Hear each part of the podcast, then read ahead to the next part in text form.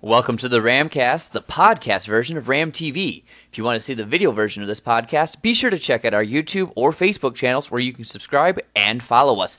Ram TV works in partnership with Valley Studios, a production company designed to bring entertainment to all facets of the internet. Sit back, relax, and enjoy Ramcast.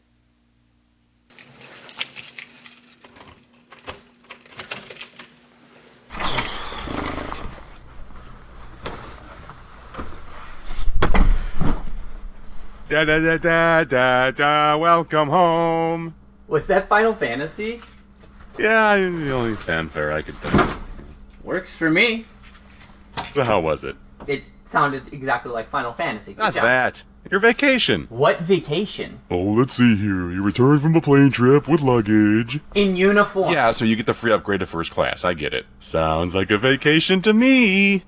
Who would wear a uniform just so they can get free stuff? Yeah, that's that's a good question. Who would do something like that? Zach, do you have one of my uniforms? No. Zach, tell me. Fine, I do. So what? Why? What good does it even do you? You don't have a body, man. Why, I certainly don't use it to get free stuff if that's what you're insinuating. Zach! Why? Look, not all of us fit comfortably in economy seating on planes, okay? no one fits comfortably in economy seating on planes. That's like part of the whole experience, man. Fine. Put it back. Take your stupid uniform. Thank you. So you're doing the show dressed like that? No, why would I? Well, they say a man in uniform turns heads. Your point? Do the show in the uniform and maybe we'll get more views. Zach, I want you to think for a second about that and what you just said. Logic stands. No, it doesn't. Fine, go change so we can start already. Alright, man. Psst. We give you a review of Netflix's Defenders. Did you say something to me? No. Season 7 of Game of Thrones comes to a close, and all the details for the new iPhone are finally here. And Aaron does Aaron things. Zach, who are you talking to? You're watching Ram TV, haha! oh, come on!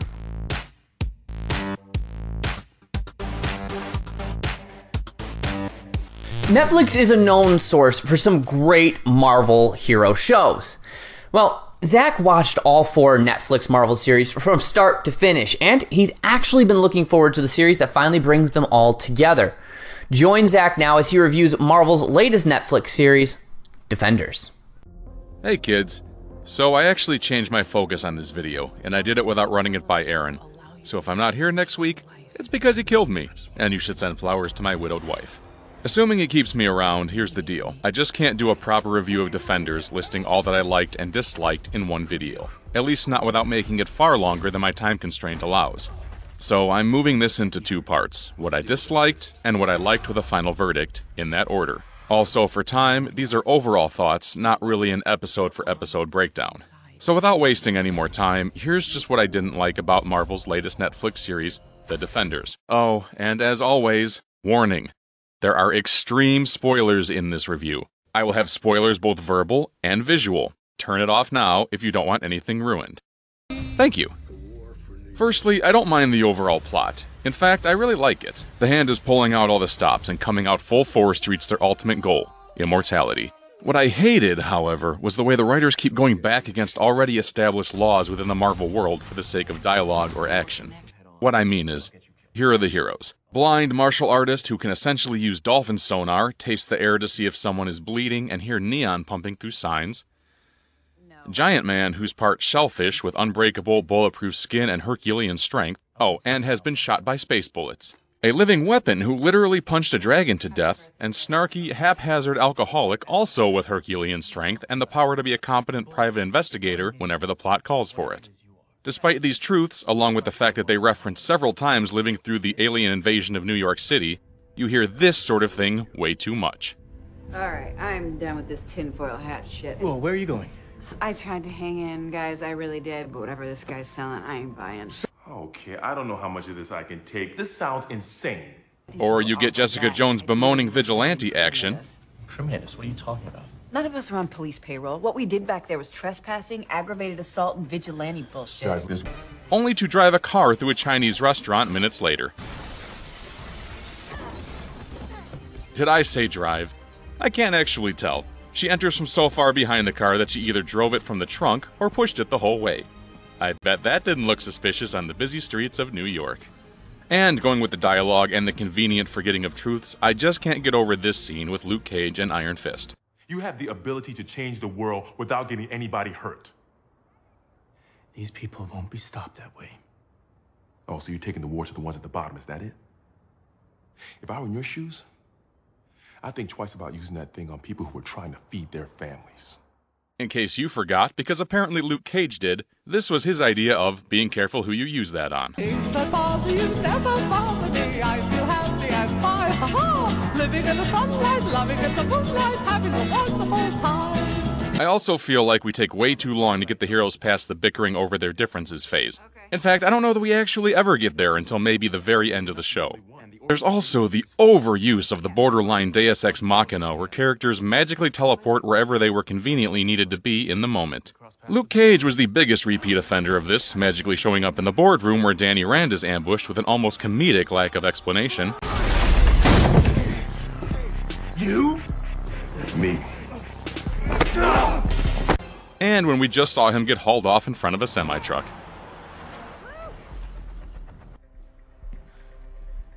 Luke? What happened? Are you okay? Stick returns from Daredevil to truly carry the show for the episodes he's involved in. But we really get ham fisted when Rand gets kidnapped after Stick attempts to murder him. Honestly, that entire situation was poorly written, poorly conceived, and poorly resolved. Just a trifecta of crap. And so help me God, no matter how many times I go back and rewatch it, I'll have to fast forward past this shit awful explanation of how they were going to get Iron Fist to punch through the wall they needed him to.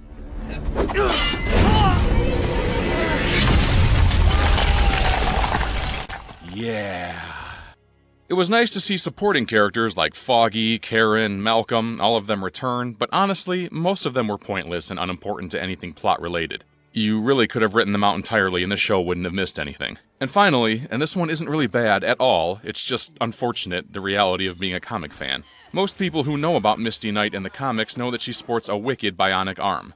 Because of this, her arm getting cut off while distracting Bakuto, uh, it wasn't lame or forced or even anything bad, but it just didn't pull at my heartstrings like it did my wife, and that's a feeling I wished I'd gotten. It really just hit me like, ah, so that's how she's gonna lose her arm in this series. If you don't agree with what I've said here, that's fine. Remember, I liked it a lot overall, and this is just the part of me that didn't like it. Intentionally, I want to end it all on a good note, so stay tuned for the second half of my Defenders review and ultimately what I loved about it. Thanks, Zach. If you're a big fan of these Netflix series, Marvel's Punisher is the next one to land slated for later this year. Of course, Netflix isn't delivering the only popular show. HBO's Game of Thrones is doing alright. You know, it's the thing people spoil for everyone else on the internet. So let us join in on the spoiling fun. Matt's got a wrap up of the latest season plus his predictions for season 8.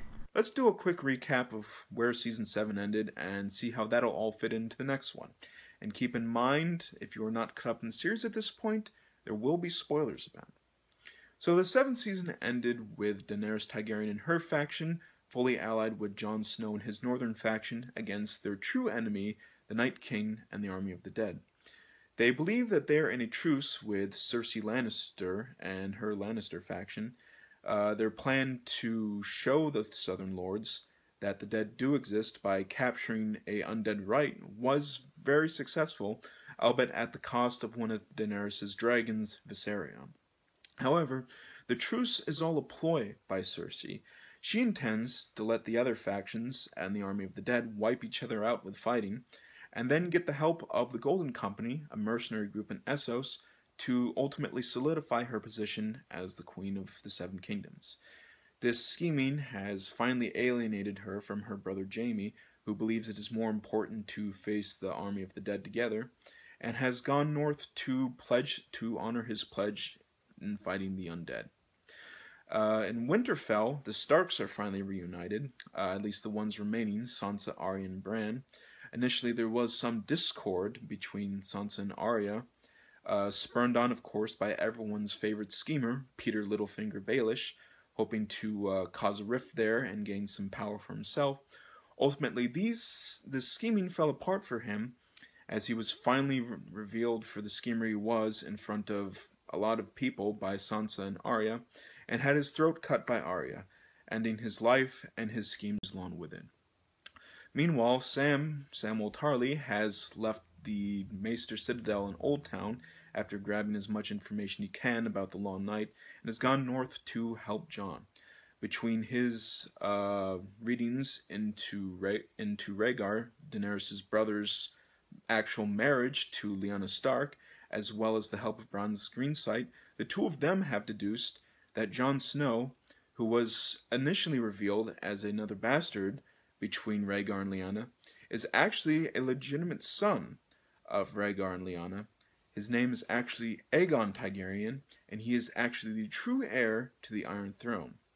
This is only a little bit awkward, as A, both Jon and Daenerys have no knowledge of this, B, Jon has fully pledged his support to Daenerys, and C, the two of them have now become somewhat intimate, which is only a little bit awkward as Daenerys is officially Jon's aunt. And finally, the wall has fallen. The army of the dead, led by the Night King, have broken through the wall with a little help from the now undead Viserion, and have just completely destroyed the Night's Watch forts of each East Watch, as well as a large section of the wall, leaving the south now wide open for them, which means the Great War has now officially begun. So, what does this mean for season 8? What's going to happen? Keep in mind, uh, these are my own uh, predictions for season 8, uh, based on opinions that we have seen so far on things that have happened in the season. So, um, well, it's safe to say that the main focus of season 8 is probably going to be on the Army of the Dead.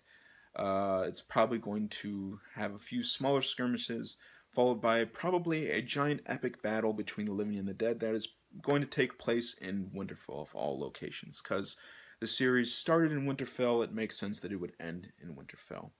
Uh, Cersei's ultimate plan to take over the Westeros uh, initially will gain some ground, but will no doubt end up falling apart, probably due to the fact that Jaime is on his way to Daenerys and her faction right now.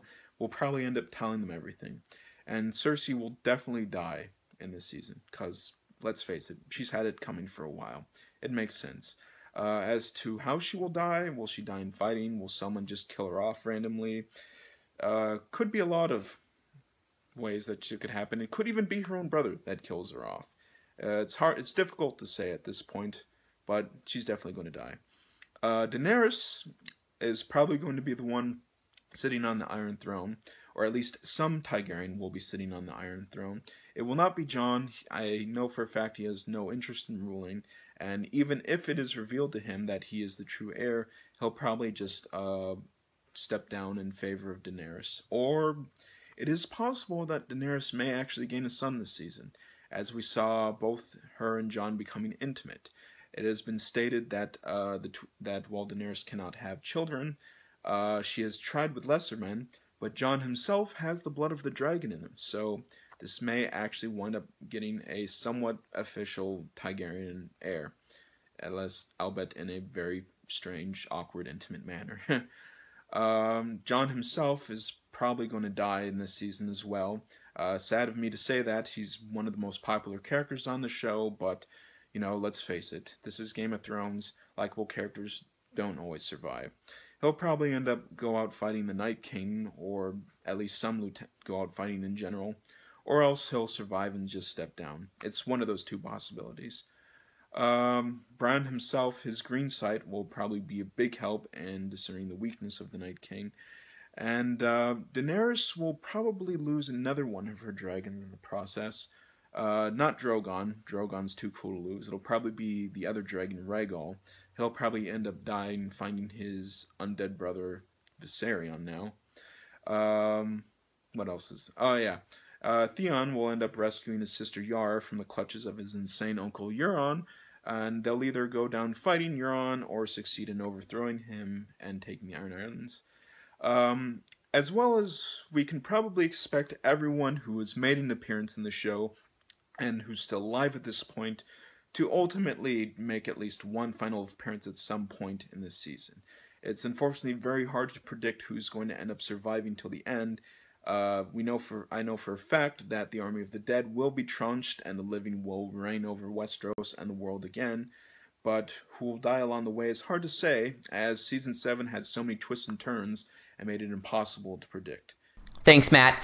The current rumor is Game of Thrones Season 8 won't air until 2019. But hold your nerd rage.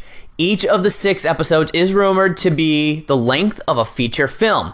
How long exactly that me- means remains to be seen, but at least 80 minutes to two hours.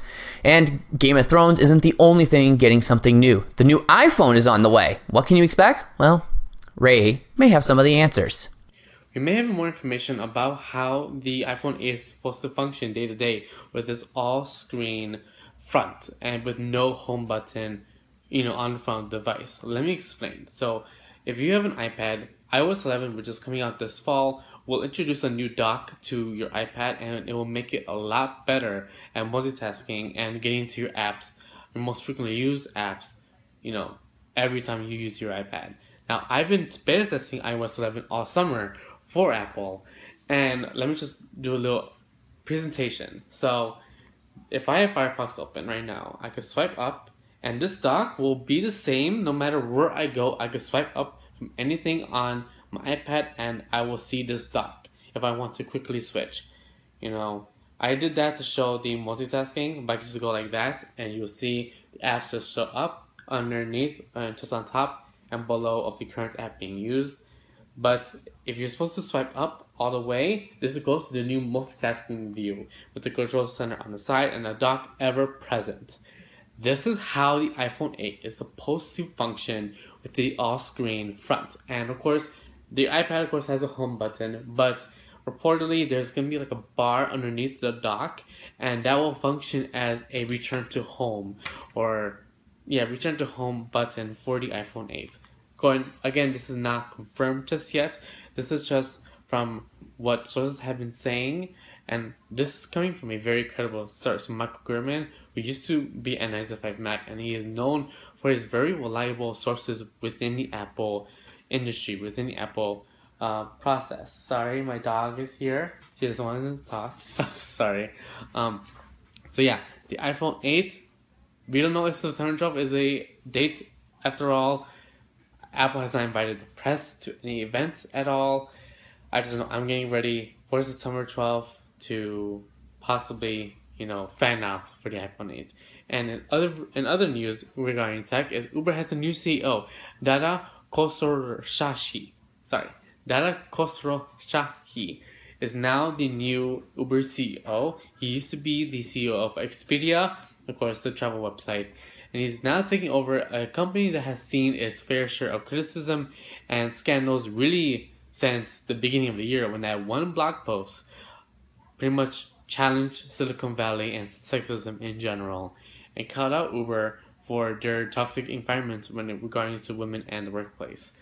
So really, I don't really have too much news this week. You know, I talked about the Fitbit Ionic on my Tiny Ram, and there hasn't been a lot of news coming out uh, that's really worth talking about. But I didn't want to talk about the iPhone. So, yeah, hopefully you all have a good rest of your week. Maybe by the time I film next week, we may have an, ev- an invite for September 12th. And if that happens, then I'm going to recap everything I know about the iPhone 8. Alright, see you all later. Bye. Thanks, Ray. Well, let's mosey into our next new release heading our way. In just a very short while, the gaming community will be jumping into quite possibly one of the most anticipated games of this year.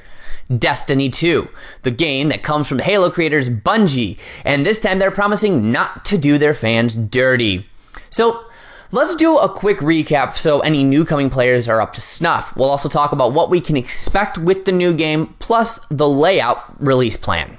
First, backstory for the new players.